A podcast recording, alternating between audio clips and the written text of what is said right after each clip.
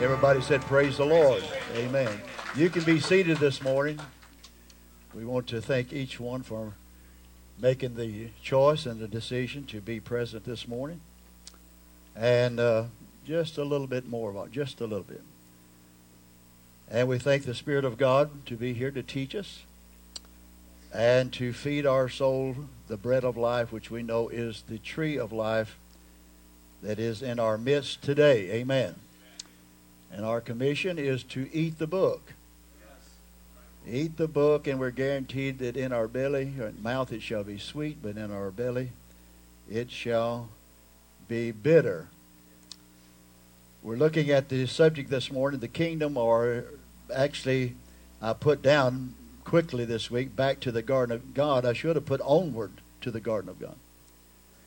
Because we're not going back, we're going forward. It's a circle. You start in a place, you make a circle until you come back to the place.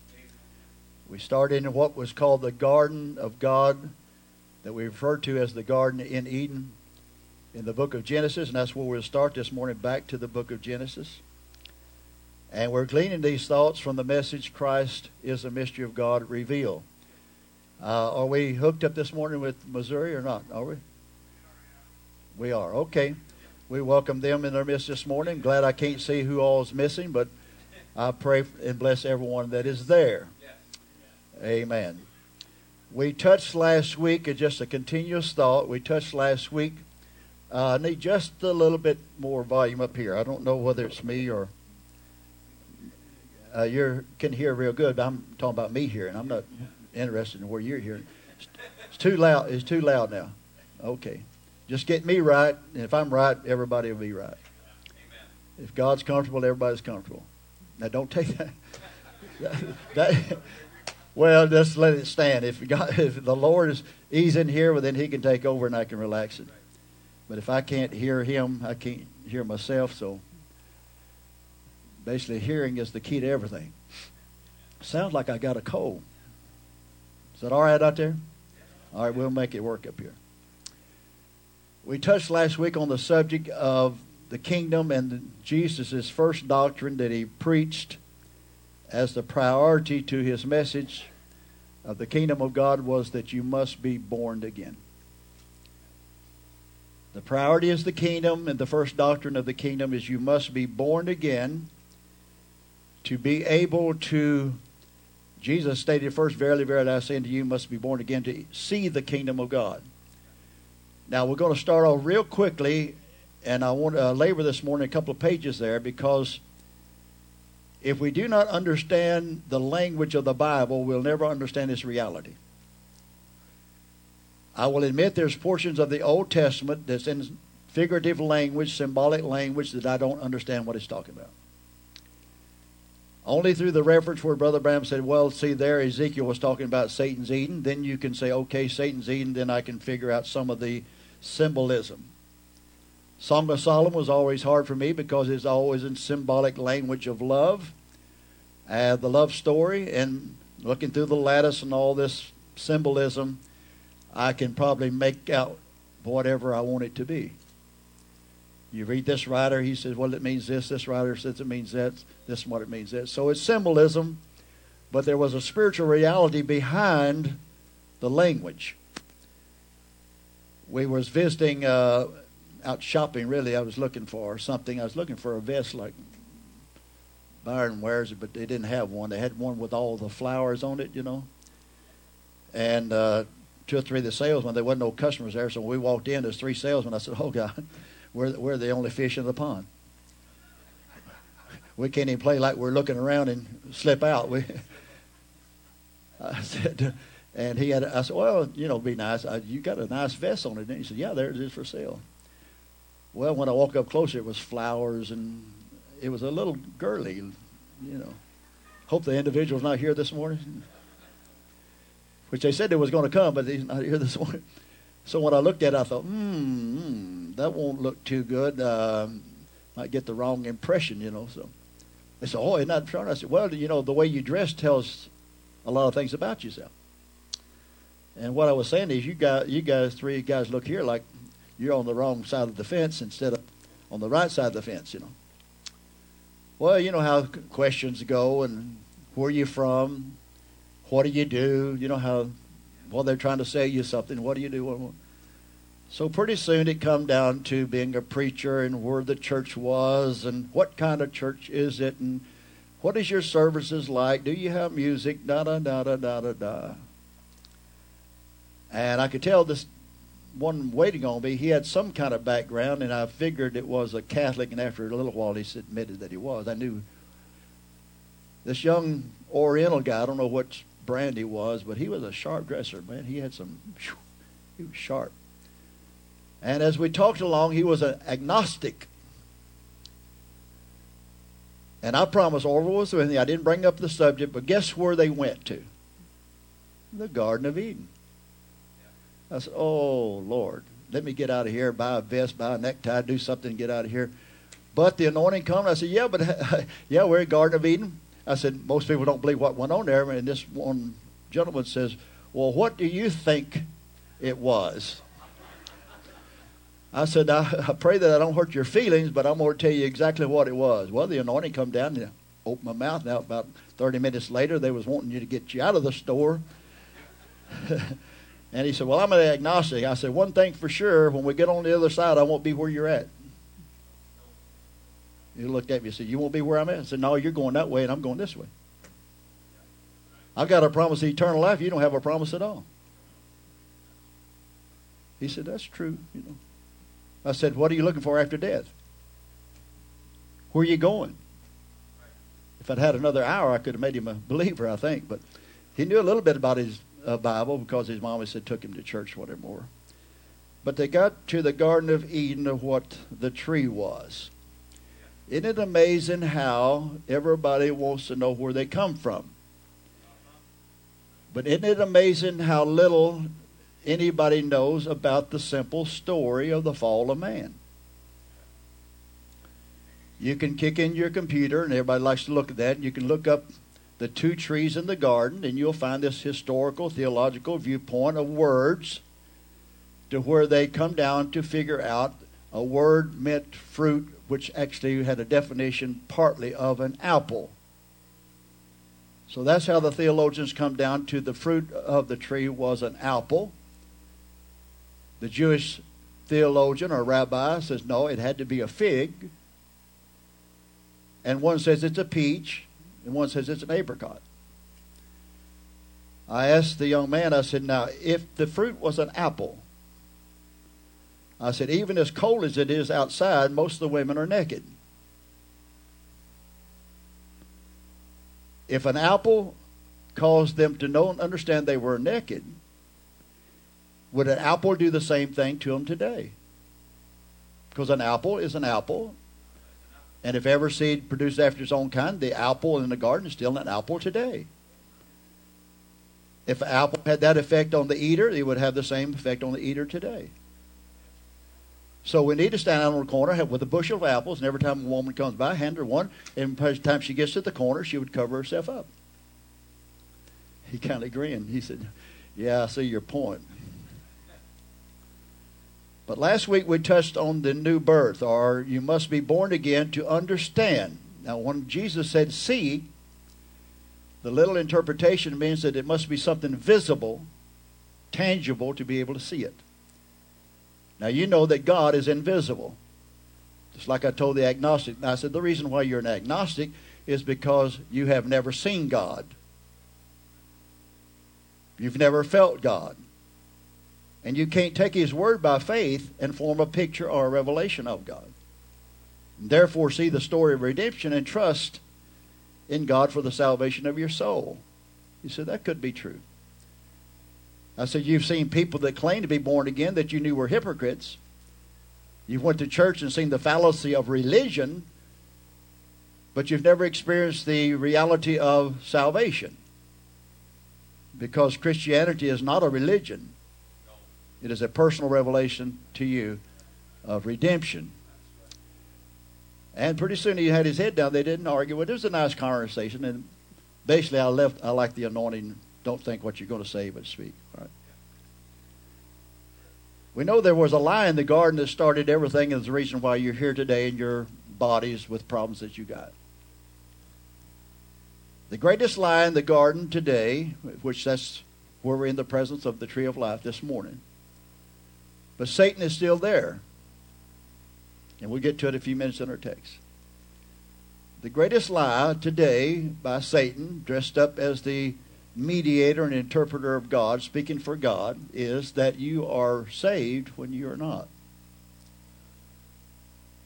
He convinces you that you are born again, and that by his carnal interpretation and you agreeing with it, therefore you have salvation and eternal life, which is the great lie today. Only the very elect has an ear to understand symbolic language to be able to see and understand the kingdom of God, which is the Holy Spirit manifested in flesh. If you are born again today, which means you have the very life or an attribute or a part of God in you, then that spirit in you, its king, is its own self, which is God, the Holy Spirit. We are part of the kingdom of God. In other words, we are the residents, are the invisible house where God's throne is, is in the human heart. When you become obedient to that spirit, which is the word, then you visibly represent or express the invisible kingdom. As Jesus said, when you see me, you see the Father, which is the Holy Spirit or the Word made flesh we have it in a very small measure. Very small. Our problem is by listening to a prophet, and I'm already, off my text, is that we think now the threefold mystery of Christ, God taking preeminence in Christ, which is oneness, one with Him. As we'll see, He is to take preeminence in His church, the same as He did in Jesus, to take us back to what he called the Garden of God or back to Eden. Now remember, back to Eden does not mean to go back, it means to go forward to the promise of Abraham, which was a city whose builder and maker was God, which is New Jerusalem. And New Jerusalem is the garden of God or the destination of our promise.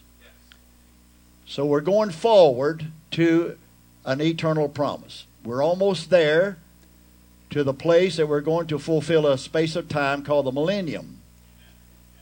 In the millennium, you'll have both a spiritual and a literal kingdom set up because Jesus will be in a physical, literal body. We will be there too. We will build a natural or a literal temple, and there will be worship of some sort.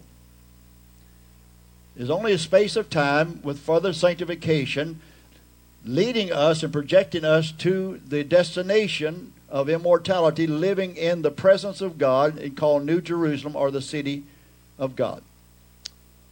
Now, we can spend hours trying to explain the inner workings of that city. If you go to Revelation, you'll get some kind of symbolic language.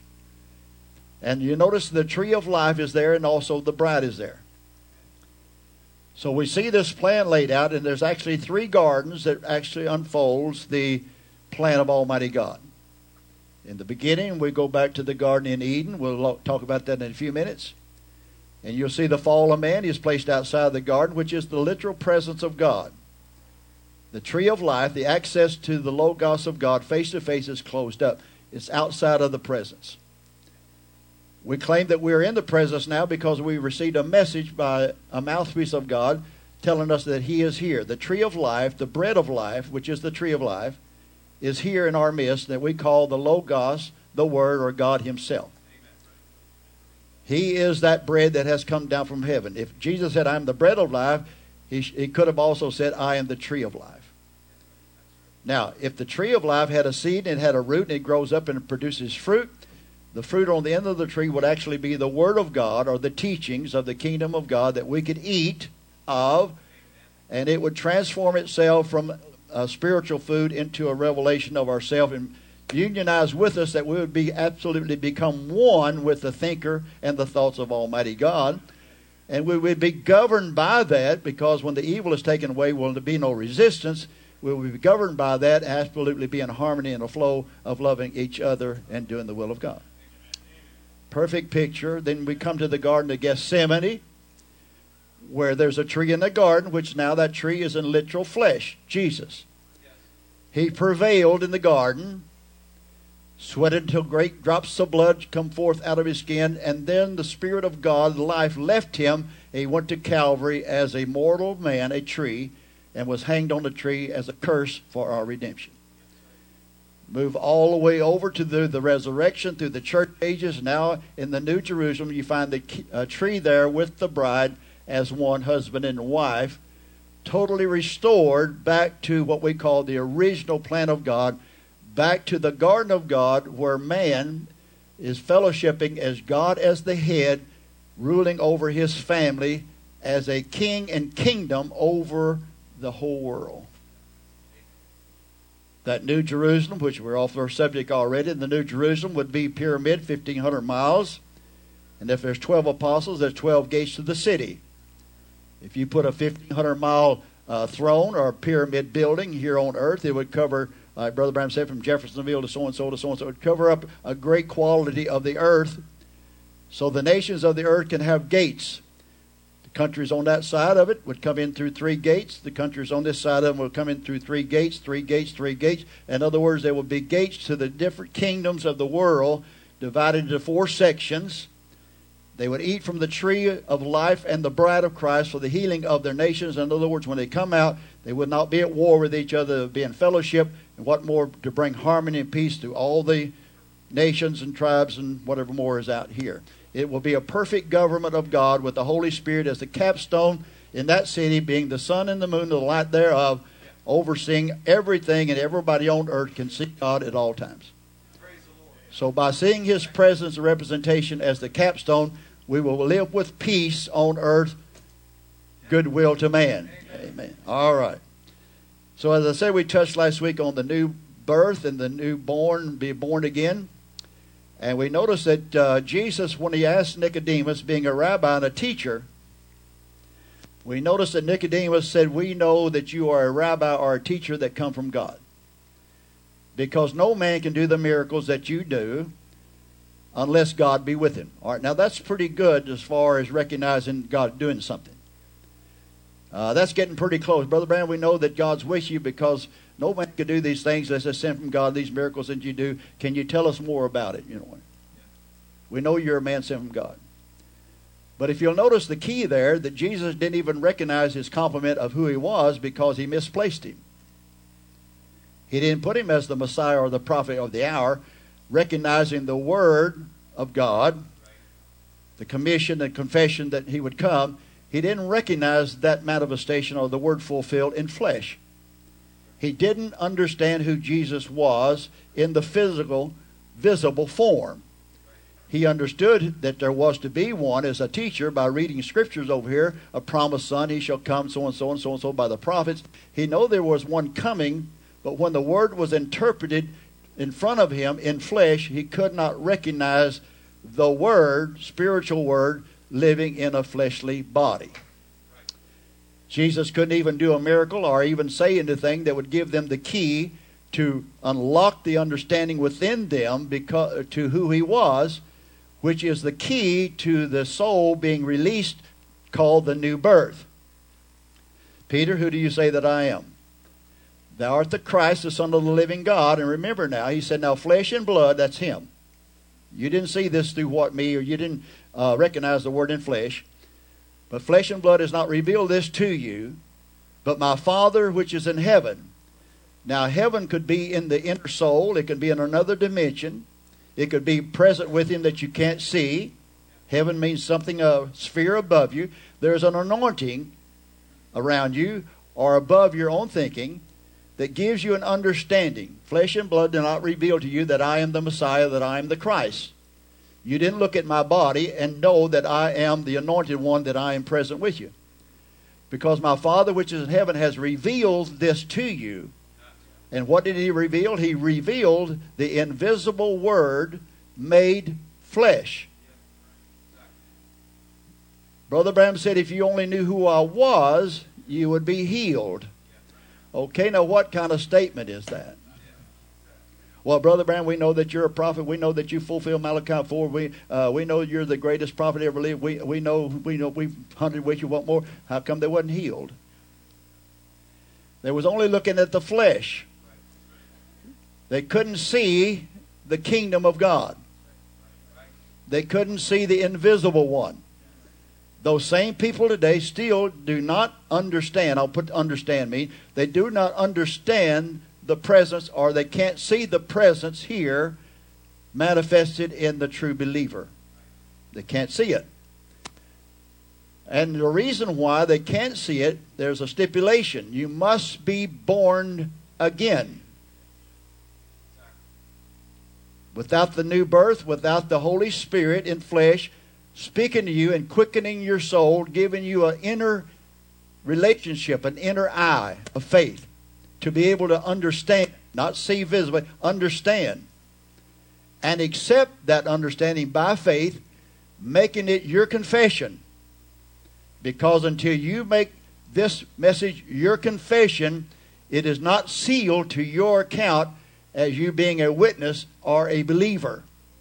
You can be a hearer, you can be a spectator, you can be a listener all your life until you express out of your mouth, Lord, I confess and believe thou art the Christ, the Son of the living God. And the Bible said if you confess him as Lord, you shall be saved. Many people do not confess him as Lord. They confess him as one, two, or third person in the Godhead. They confess him as being God, which is real lofty. They express him as whatever thing, but they don't make him Lord. Well, if he's my big brother, why should I make him Lord? I'm going to serve God because he is made headship over the family of God as our king for a space of time to fulfill the promise of dominion over the earth as the family. The kingdom of God is this is the millennium is not the garden of Eden that you're going to. It is a type of the kingdom or the dominion and authority of God over a group of people, teaching you and taking preeminence and enlightening you that you can live in the presence of God in the heavenly city throughout the ages and rule and judge the kings and kingdoms thereafter. A great lofty picture. I noticed this morning real early they are still trying to figure out how the Navy pilots are seeing these flying saucers, unidentified objects. Now they are classifying them because they know more about it than they want the public to understand. The Catholic Church is the ones that wants to seal up the information because if they're extraterrestrial uh, beings, then they're afraid that it'll take away from the headship of the church and let people know there's a spiritual kingdom out there, there's spiritual realities, there's angels. Therefore, there had to be Jesus who come and went, angels who come and go. There's a higher realm up here called the kingdom of God, and the church on earth is not in charge. Why would you think God would put his earth and give his authority to a man?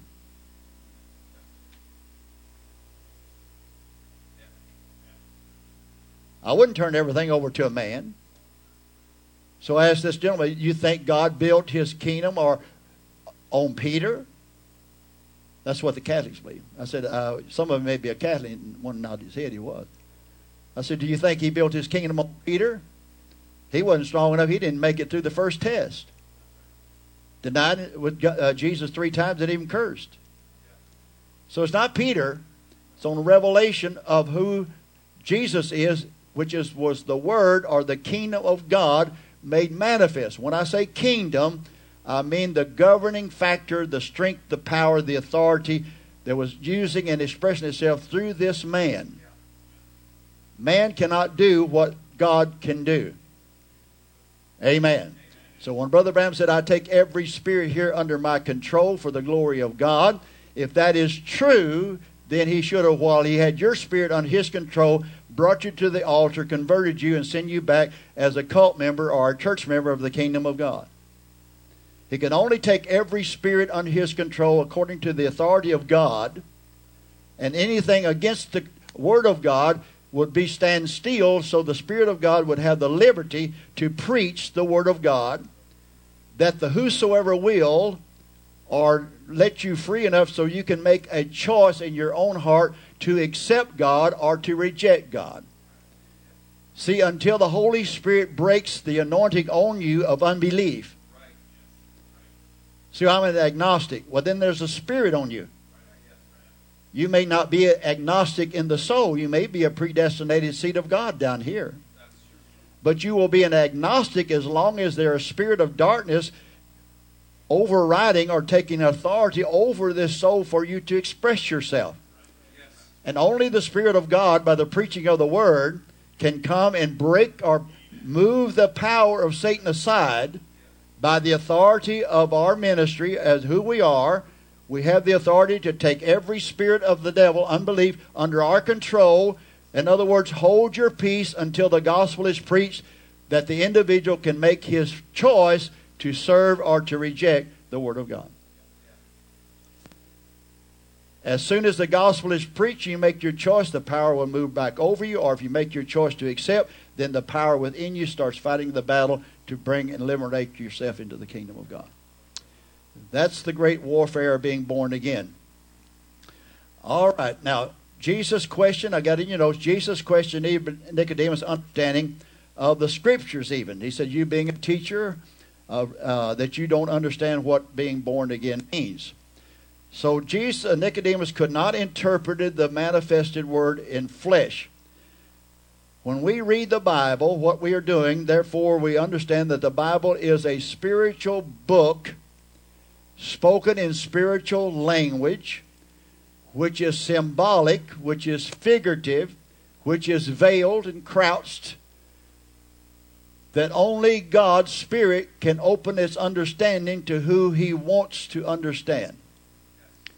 We find that dilemma in Jesus' teaching because he preached in parables. The kingdom of God is like a sword. The kingdom of God is like a corn. The kingdom of God is like a woman that put in three meals. The kingdom of God is wheat and tare. The kingdom of God is like unto. two. The kingdom of God is like unto a sword. The t- disciples sat there with Jesus when he, they heard his story. They walked by and said, Now, what does this parable mean? Nobody understands what you really said. It was a nice story, but what are you really saying?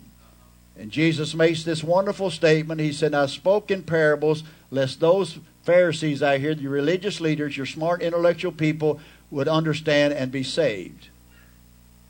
Well, I thought he wanted everybody to be saved. He only come to seek and to save those that were in him or that were children of God. You say, well, that's not like church that we know. No, it's not like church because most people's churches are religion. You're still following the same methodology of religion.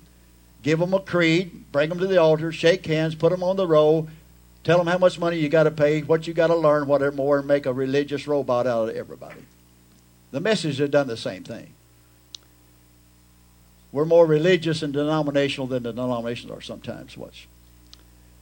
So he said, now to be a spiritual, to understand spiritual language, was that's what the Bible is written in. You've got to be uh, spiritually in tune with the author or the writer, and that is not spiritually in tune with clothes or whatever more. That's spiritually in tune inwardly. There has to be something in you that is in tune with God. The words of God does not offend the soul.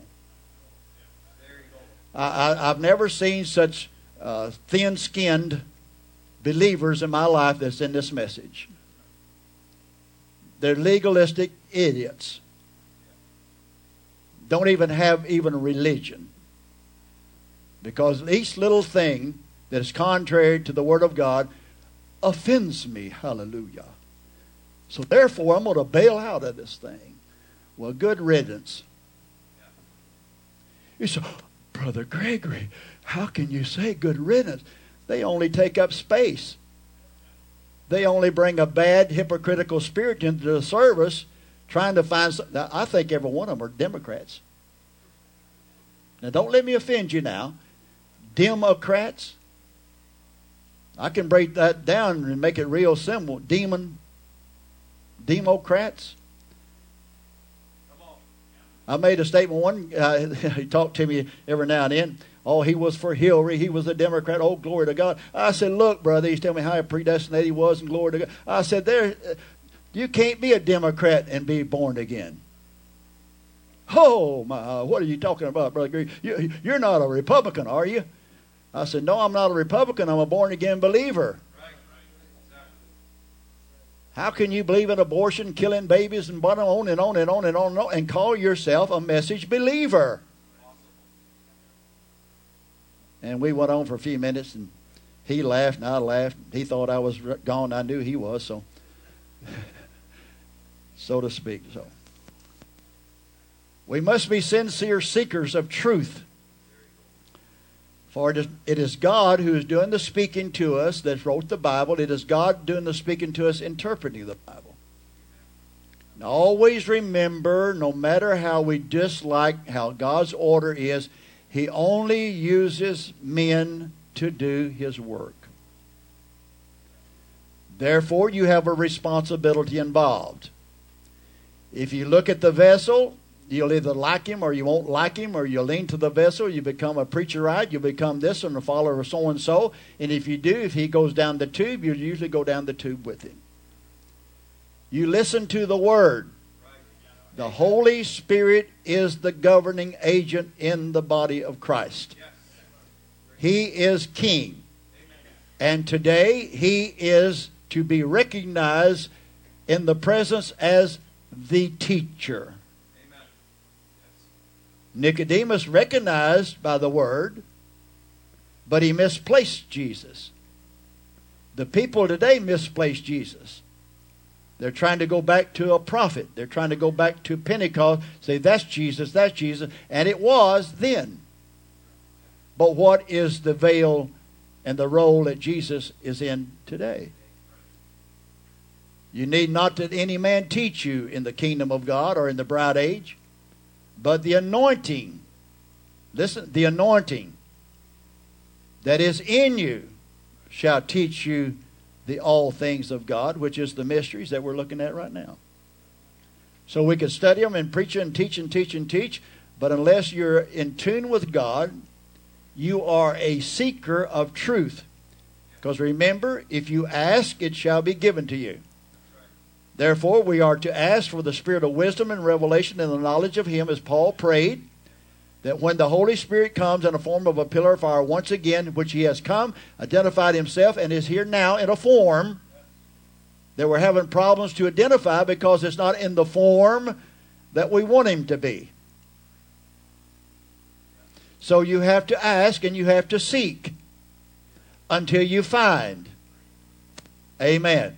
How are you going to find? You have an inner teacher that can say amen, and the ear inside of you can hear the voice of the Holy Spirit, which is the word vocalized through the instrumentality of a man.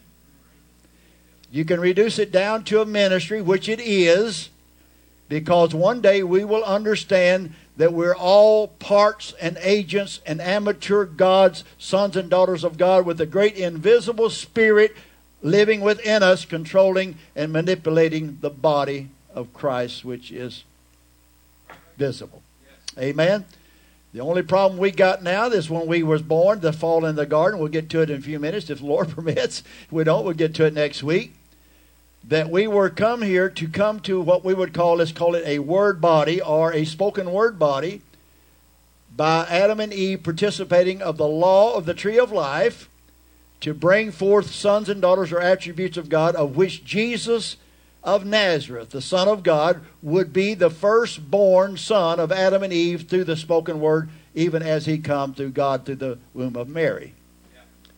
He would be the firstborn son of Adam and Eve we would also come in a specific way and come forth with a body that was designed before we got here because when you remember when you come here there's already a spirit waiting for the body to enter into. The natural birth is a type.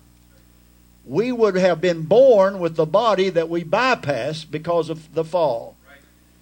Now then we look at the complete cycle because we're looking for the resurrection and the resurrection only speaks of God's presence being here, and that the bodies that we bypass before the foundation of the world, They will enter into the resurrection and be born again into their real body, one with their theophany, that we call a glorified body or a glorified son and daughter of God, even as Jesus, through his resurrection, took on that glorified body.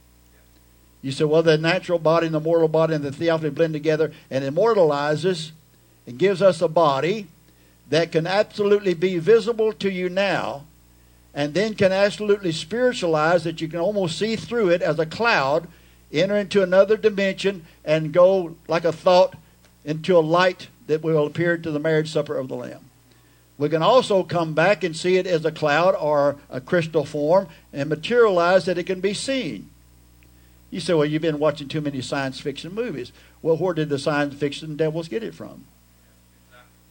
Because Brother Branham said they couldn't come up unless the Spirit was there and that form was there, but it comes to their mind and they're only expressing what the Spirit is dealing with them. Satan knows a whole lot more about the kingdom of God and the things of God than Christians do right now. Don't think you're going to outsmart the devil. And don't think you're going to get more revelation he's got. Don't think you're going to outshine him, outsmart him, whatever more. You can't do it outside of election and predestination. And unless God's grace and mercy is distinguished to us, He will deceive and lie to us, and we will believe it and follow Him into destruction, just like everybody else does out of the kingdom of God. You can't outsmart Him, you can't outthink Him, you can't outpray Him, you can't outshine Him. He is a master at deception. And He is a total reflection of the Son of God, even as twins. He is the anointed cherubim that was in the presence of God and always has access to the presence of God outside of the New Jerusalem, and he will not have access or entrance into it. We will be free from that rascal once and for all. Without being born again, Jesus will no more speak to you or I through anybody any more than Jesus spoke to Herod. If you go back and read the story, Herod questioned him and he didn't say a word. He wouldn't even talk to him. People said, I pray and I pray and pray. I can't get God to talk to me. Something is not right. You said, What can't be right, Brother Greg? I, am sincere. Well, I'll put it like this I was praying about an individual that had failed a few weeks ago. And I don't like to say God told me because then people begin to think, well, who do you think you are? But I was praying and God gave me an inward thought. The problem with the man, he was not baptized correctly, therefore he didn't have the tie post and he fell. The question arises then if the man is baptized correctly, could that tie post be quickened and basically continue on as an anointed son of God? Yes. If he would repent. Repent means he had to change his mind about the doctrine and his faith that he took before God. He couldn't be a oneness. And most people in the message does not take the faith or their confession to the water and even Nicodemus was a type that Jesus did not accept his confession, even though Nicodemus named him correctly in one of his titles, but he misplaced him in his season. If you ever wonder why Brother Branham told the Pentecostal age, preachers, everybody else around him, his whole church and everything, after the seals was open, and he understood the revealed word and began the bride age, which was a kingdom age for transformation and immortality you had to be birthed into this new age. 1965, after he laid it all down, one of his last messages was, You must, our birth is to be called birth pains. Birth pains to me is only transitioning from the Pentecostal age and doctrine and understanding of who you was and what you was and what all you done for God. Be willing to lay it all aside and enter into the kingdom of God even as a child that you don't know nothing and you repent and you go back to the water and be baptized in the name of the Lord Jesus Christ according to thus saith the Lord to be able to enter into the bride age which is the revelation of the presence of Almighty God to prepare you for the, the body change and the catching away. Bride age is an age that was missing it was a mystery. We did not know it until God Himself come down at the end of the Pentecostal age as the judge. He condemned the Pentecostals, put them on trial, and said, Thus saith the Lord, I indict you for the second crucifixion. He shut the door on it, and then he said, Come out of her, my people. which we're now looking at the type now of the Pentecostal age, that era, which the Holy Spirit was the leader. They did not have a messenger. It's like being in Eden. I taught the Pentecostal age to Eden. That's the church. All right, now God forms you and takes you out of Eden. As uh, I'm off my schedule, so I'll just talk for 30 minutes or so. He takes Adam and Eve, which is now one, which you and I now, by the new birth, is one. All right, now what are you one with? You're only one with that soul, that representation of the body that you missed. You're one. Male, female is now one. You say, Well, I'm going to get one with Jesus. When we see Jesus, he'll be in a mortal body or a physical body, and we'll be in physical bodies. And we're not one per se as one. We'll still be one, two, three, four, five, however thousands there, but we'll all be one with a soul in us, which is now part of God, all unionized as one mind, one thought, one body, one function, and one goal. I'm one with myself. I am one with the original body and the plan that God had of me. I now understand, Lord, Jesus, y'all pull, he'll keep answering. I'll learn something here in a minute.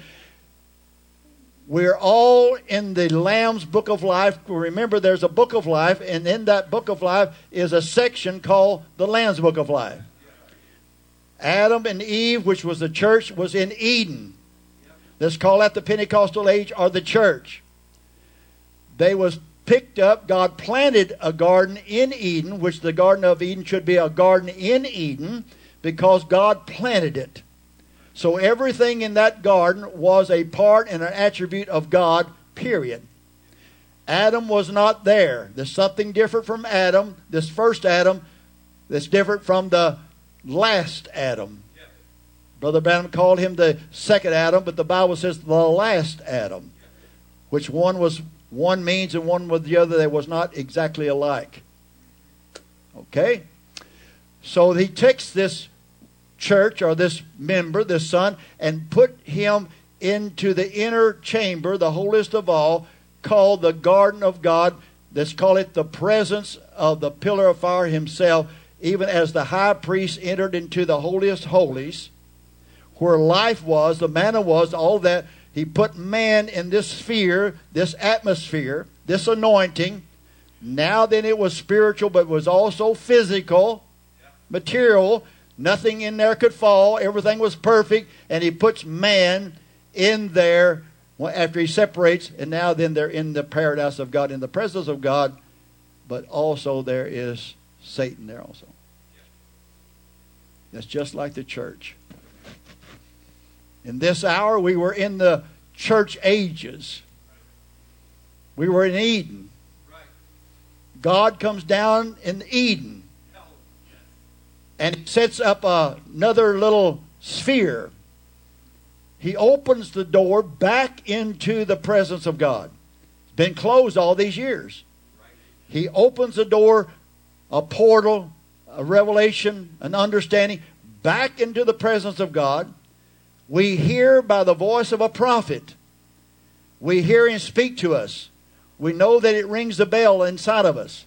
We know that there's something there. We listen to the tapes. That's reading everybody tapes, tapes, tapes, tapes, tapes. Why? Because there's an anointing, attraction, and a pulling on the tapes. But you can't consistently feed on the anointing without entering into the gate. You've got to come past the physical gate. It's not Brother Branham, Brother Branham, Brother Branham. It is God Himself who is life that you're feeding off of. Yes. And you've got to go through the gate, which is water baptism, the water of the Word, and the Spirit of God being present to feed on what you call the message of the hour. You've got to come out of the church into this special little realm here called the presence or the bride age. The bride age is no more in symbolism than the Garden of Eden was here on earth. That was God's headship, that was God's authority, that was His revealed self, the Word. And that's where you and I are sitting this morning by the grace of God. Whew, I almost get you out of breath. But since we are in the conditions of Eden, remember now in the seals, Brother Branham said he's going to take you back to Eden. We say, oh, that's the Garden of Eden. No, Eden was not the Garden of Eden. There's a revelation in Eden. There was something in Eden that you had to get to. That's the reason he said, Come out of her, my people. And now we're in this Exodus. Remember? We're in this Exodus with God's method of a prophet and a pillar of fire. Oh, well, the promised land is a type of the Garden of Eden. No, no, no. The promised land is a type of the millennium that we have to fight and restructure and war through and build and restructure all, everything because remember, when we come back in Revelation 19, yes. we come back with the wrath of Lamb to wipe out and destroy every unbeliever on the earth to set up a literal kingdom of God, which we are now the ruling members of and the family of. We are the queen, so to speak. But you're not there yet. You are to fulfill a commission. And that commission was you are gifted. Every member in the body of Christ that will be in the millennium is gifted to carry out a mission, an assignment, and a goal and it will not be completed unless every member, every cell, with that special gift, that special urge, that special spirit, that special anointing on you to fulfill its goal to renovate the earth for 1,000 years.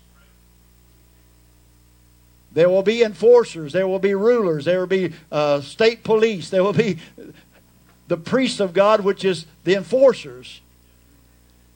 And the millennium won't be this Oh, Lolo, we're not back to the Garden of Eden yet. We're only in back to Eden. Now we're going on to New Jerusalem. Praise be to God. We're still being controlled. I've said this over and over, and I'll get back to my notes in a few minutes so I don't run out of time. We're still controlled by God's visit to Abraham, which is the father of faith. You're not going anywhere with God without faith. Faith is the substance of the things hoped for and the evidence of things not seen. We see churches falling apart today because of this seek the sign, questioning Brother Branham's vindication. If I can prove that Brother Branham was not vindicated, then by Scripture and by the law of God, I am not subject to what he said or anything else. So why would I search day in and day out to try to prove that I don't have to be subject to the teachings? Something wrong with me somewhere. Well, Brother Branham said uh, that vision, there was five birds. He said five birds. See, he said five birds. Then a few months later, he said, Well, there may have been seven birds. I don't know whether I can trust him or not. He, he said five, then he said seven. My God, if that's all I'm, if that's all my salvation is resting on, what if there was eight birds? What if there was no birds at all? The Bible still tells me I got to be born again. I've got to get a revelation of Jesus Christ personally for myself. What does that mean, Brother Grigory? I have got to see God's Word manifested that I can see and understand who I am. I believe it. I confess it to be true, and then God confirms it in my life, making me a witness, or in the mouth of two witnesses, let every word be established. You are not going to sit in church and make it. You've got to put your confession in your mouth, and God only accepts or rejects the confession of your mouth. He rejected Nicodemus' confession of who he was. And he has rejected the confession of 99% of the message people that went to the water in Jesus' name, spoke in tongues, prayed for the sick, and are even preachers. But when you get down to the revelation of their confession that they took to the water, it's not there. Water baptism is not just a command. I've said this over and over and over because it's the key to the kingdom. You got to be born of water and the Spirit to enter into the kingdom of God. And He tells you how. What must we do to be saved? What must I do to enter into the kingdom of God? What must I do to be born again? You've got to repent. You've got to change your mind and understanding of who Jesus is. He's not just a great prophet. He wasn't somebody. He was that prophet, that Messiah, that anointed one that God said He made him both Lord and Christ over His kingdom to come. You take that to the water and be baptized and married to His name. You take on His name, Mrs. Jesus Christ. You become one with Him, and His inheritance becomes your inheritance. His body becomes your body. His relationship to God becomes your relationship. And if you're one with Him and His name makes you one with God, whatever you ask in my name, the Father will do for you. Don't sit around and argue what Jesus was God, He's His own Father, and da da da da da da da da. That's not that's not the faith that was once delivered to the saints. When Paul said, and every writer said, Blessed be the God and Father of our Lord Jesus Christ. There's a revelation there. But when you refuse Psalms 110.1, I've said it a thousand times in the last 25 years. But why? Because it's your interest into the kingdom. I can teach you about theophany. I can teach you about Melchizedek. We can preach and preach and preach and preach and go straight to hell with it. We see them do it every day. And it's simplicity. Have you been born again? Are you in the kingdom of God? Are you in and one with the Word? Well, I'll believe, I'll believe. Lord, have mercy. How easy it is to cop out with a religion. Oh, we believe Joseph did. We believe this. We believe that. Come on, church. You must be born again. The Holy Spirit must be your governing factor. Amen. Therefore, we uh, find that Jesus even prayed, Father, I thank you that you've hid this revelation from the wise and the prudent and the intellectual, and you've veiled it to babes who will learn. How are you going to learn? Where am I at in time? I, I don't. Oh, just a few minutes. We'll make it. Don't worry. We'll make it. How are you going to learn? How many send your kids to school? Okay, that's good. Schools are rotten, but that's good. They learn how to be an atheist. They learn how to be a liberal idiot. They learn how to do away with cars and automobiles and go back to the dark ages and they ain't figured out how they're going to get this all these luxuries and do away with everything. Boy, it's going to be amazing to see them guys uh, without their cars, without their telephones, without their computers, without their lattes, and all this stuff, and whatever more than jet airplanes and all. Whoa, whoa. I, I just love to see Hollywood want five minutes after it falls off in the ocean. Turn out the lights, turn out the lights, and then the restraint. I guarantee every infidel and every agnostic, that they'll be the first ones on their knees screaming out, Oh God, oh God, oh God. And you know what? Just to be facetious, I guess, or whatever you call it, little carnal, really. Wouldn't you love to be there saying, He ain't here? He don't hear you. Holler a little louder. And they'll scream their guts out and we'll say, I think he went to the bathroom. He holler a little louder. You say, why did you say that? That's what Elijah told them idiots a long time ago. Well, Brother Grigory, it's not political language to call people idiots. I was trying to figure out a word what to call them in. Willfully unlearned. How'd you like that? Willfully unlearned. Because you couldn't tie them down and put a 45 caliber pistol to their head. Promise them every great thing they can ever think of and get them to believe it and submit to the power and the force that can provide it. So there has to be something in there that's not a part of the original creation, not a part of God. The soul in there must be dead. But how many knows when he breathed into Adam's nostrils, he breathed the breath of lives, plural, life, every life, and he become a living, living. it doesn't mean that he was alive and died. Living means life with no end. He had a beginning, but he didn't have no end. Praise God. Jesus had a beginning, but he has no end. Amen. We had a beginning, but we won't have any end. Amen. So, what we find in the kingdom of God is that God is his own interpreter. And he is the writer of the book and the interpreter of the book, and the prophet is his mouthpiece, are men that he calls to be able to understand or to write down the language that God speaks in because many of the prophets wrote down the books and the words and they didn't have a clue what they were saying. You say, Well, I don't believe that. That's all right. You don't have to. We'll get this little point and we'll close. To interpret means to explain the original in the original sense of a speaker or writer. To interpret literally means to explain the, in the original sense of the speaker or writer according to the proper usages of words, of which I have very little and like there a lot. So we find that symbols and figures of speech are types such as referring to people as sheep and goats.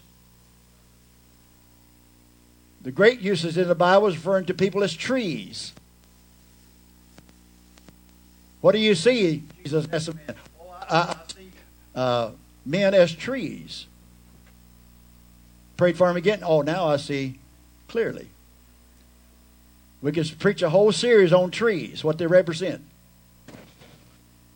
Figurative language.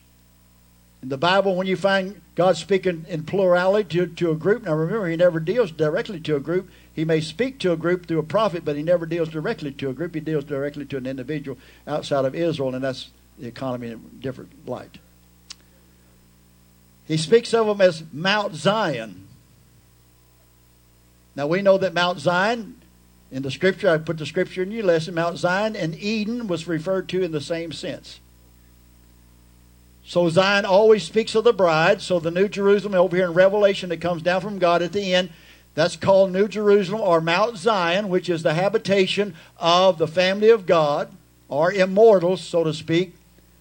That city that's out there in another dimension that you can't see now comes and blends the dimensions together, taking hold of every one of them Seven dimensions. Now he takes car- charge of every one of those dimensions where God is ruling over it all, taking headship over all the creation of God. That we enter in and out of literally. You still with me this morning? Yes. Okay. If I stand up here, and I've tried this and it didn't work, and I referred to you as goats, Listen up, goats. You most of the time will draw back, shut down, or get offended. Now, if I said, now, how many knows that you're the sheep of his pastor? I say, oh, yeah, that's me. You didn't get offended by that. Well, I called you a four legged animal both times. Yeah, but one one of them's goat is always but but but uh, but the lamb is meek. Okay, now then you begin to understand the language of sheep and goats. Remember when Jesus talked to the shepherds and the people out there, they didn't have a theological education where he could say, now, the hermeneutics of this right here and the theology and eschatology of what I'm fixing to say is 2,000 years down the road and you won't understand, but they're going to build a denomination. They're going to call themselves Baptist, Methodist, whatever more, and it's going to be a great more of harlots, whatever. They didn't understand that. He talked to him about fishing. He talked to him about losing the corn. He talked to him about wheat and tares, sheep and the pasture. What more? They could understand that communication. So he spoke to them in parables and figurative language so they could understand the kingdom of God, which is the Word of God made liberty, life, and power to you. So if you believe and confess that you are a sheep of God, that you're he is your shepherd, you can follow that parable a little bit and come to the reality that God is here. He is your leader. He's your blesser. He's in charge of you. He's on the throne of your heart. You never was lost. You never will be lost. He's a shepherd of your soul. And he keeps you and he's here. He's wanting you to understand by being a sheep that you are a receiver. You trust Him to lead you to the water. You trust Him to lead you to green pasture. You trust Him to clothe you, to feed you, and build you a house. All those things I'll give unto you, but seek ye first the kingdom of God, or have an ear to hear what the shepherd is saying to you. Somebody say, Praise the Lord. Amen. All right. So when we hear the terms sheep, trees, goats, wheat, tares, it's communication. It's painting a symbolic language, a picture. We had a man come down this hour from Kentucky Hillbilly, is what we like to call him. You wonder why Brother Branham didn't go over with the Dr. Jones University, Dr. Fuller in California theology, Dr. So and so up here, high spiritual leaders and whatever. His haints and caints and down home country spin that you can listen to for 45 minutes, and when you listen, he hadn't really done, said, done nothing.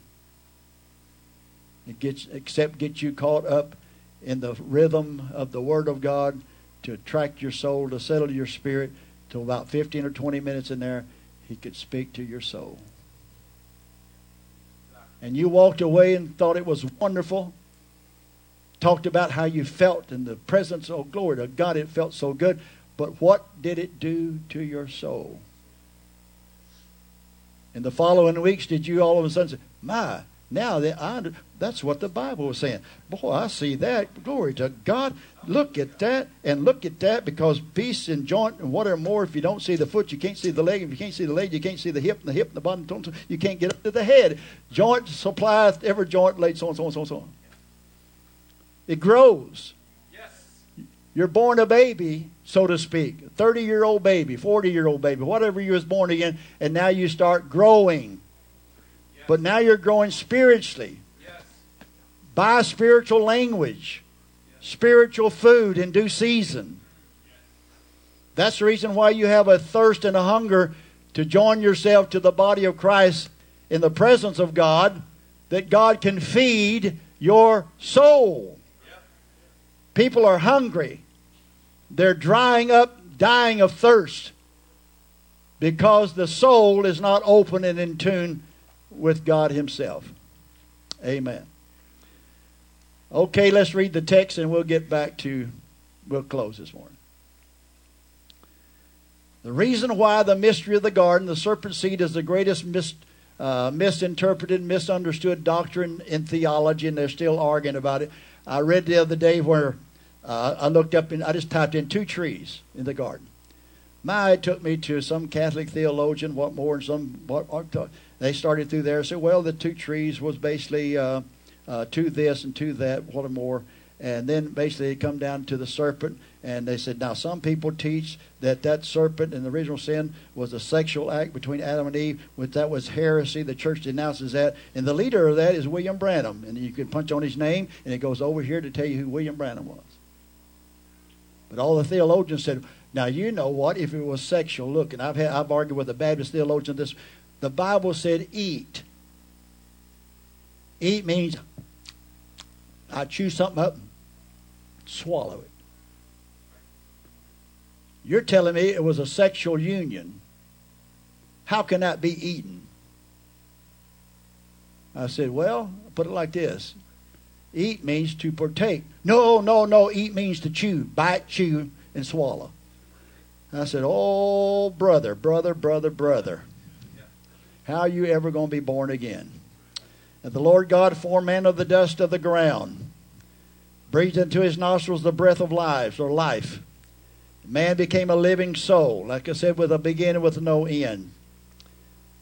The Lord God planted a garden eastward in Eden and there he put the man whom he had formed.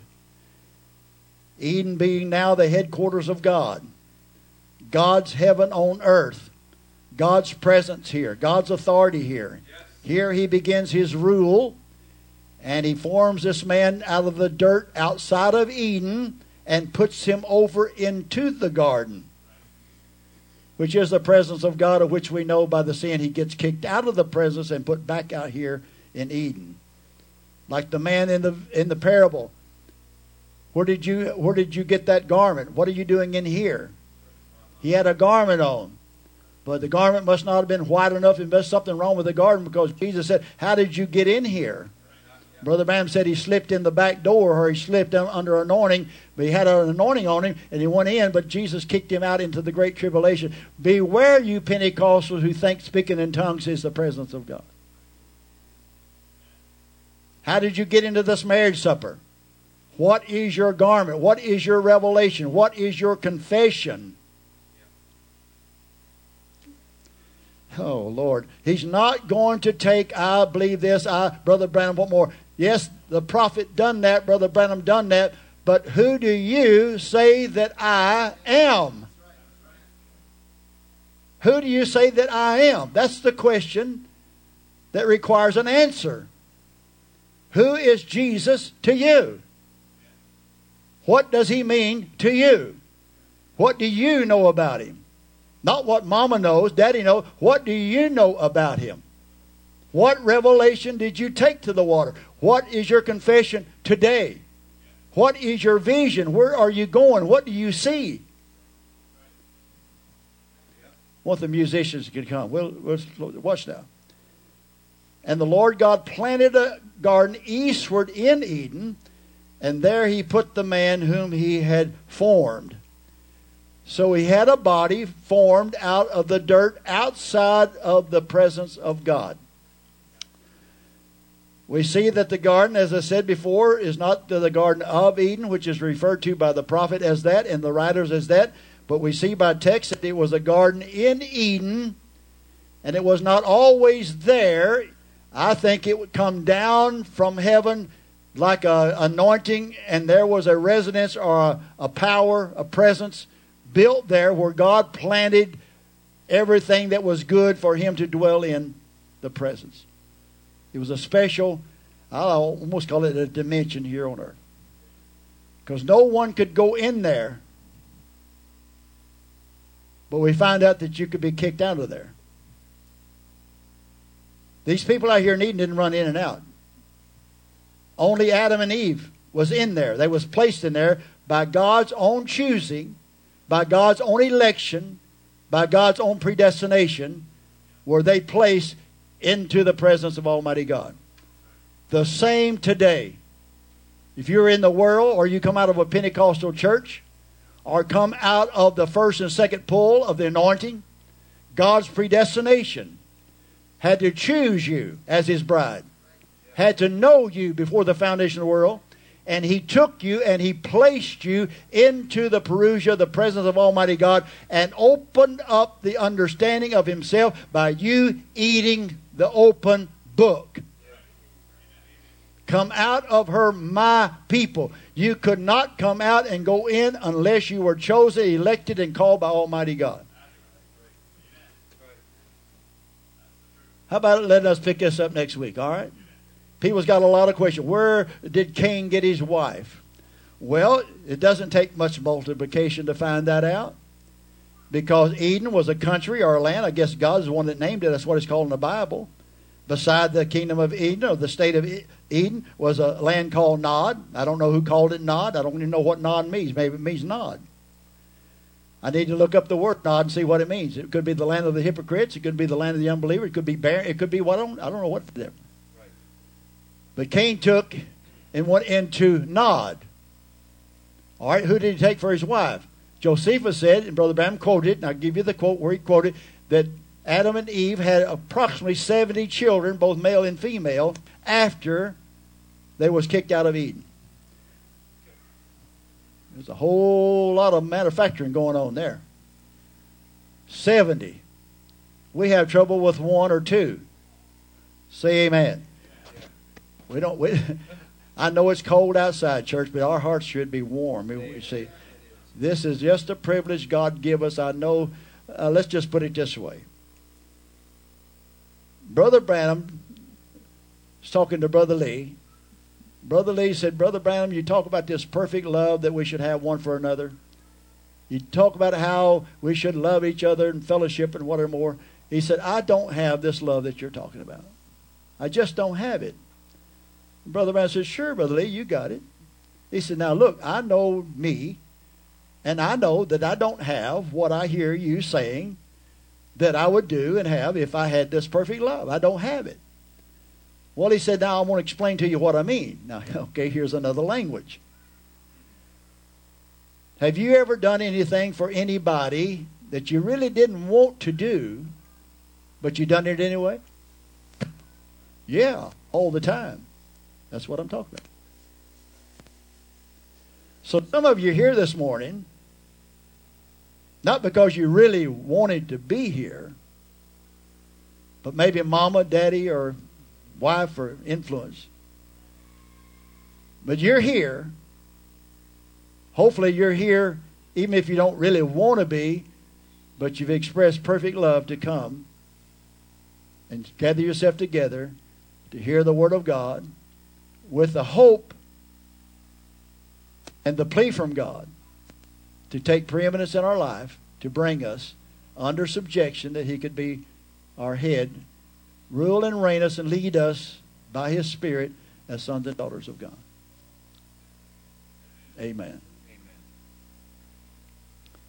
Let's stand this morning, would you? Heavenly Father, we believe that you gathered us together this morning. And for the few souls that have come and united themselves together, even those who did not find it the time or the energy or the way that we have to appear or do this service. Then something else entered into their heart and lives to distract them from gathering together with God's saints. I pray that you will find grace yes. in your sight.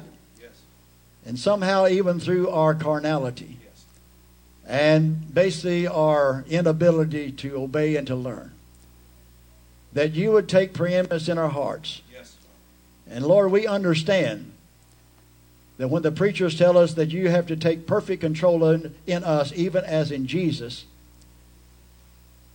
we understand that that is not happening in our lives as was spoken. If we're honest with you and with ourselves, we understand that you do not have complete preeminence in our lives.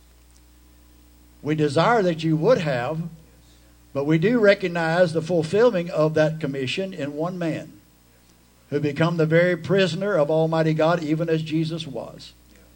And he done all those things, even though the physical body and the mind may not want it to, but perfect love prevailed.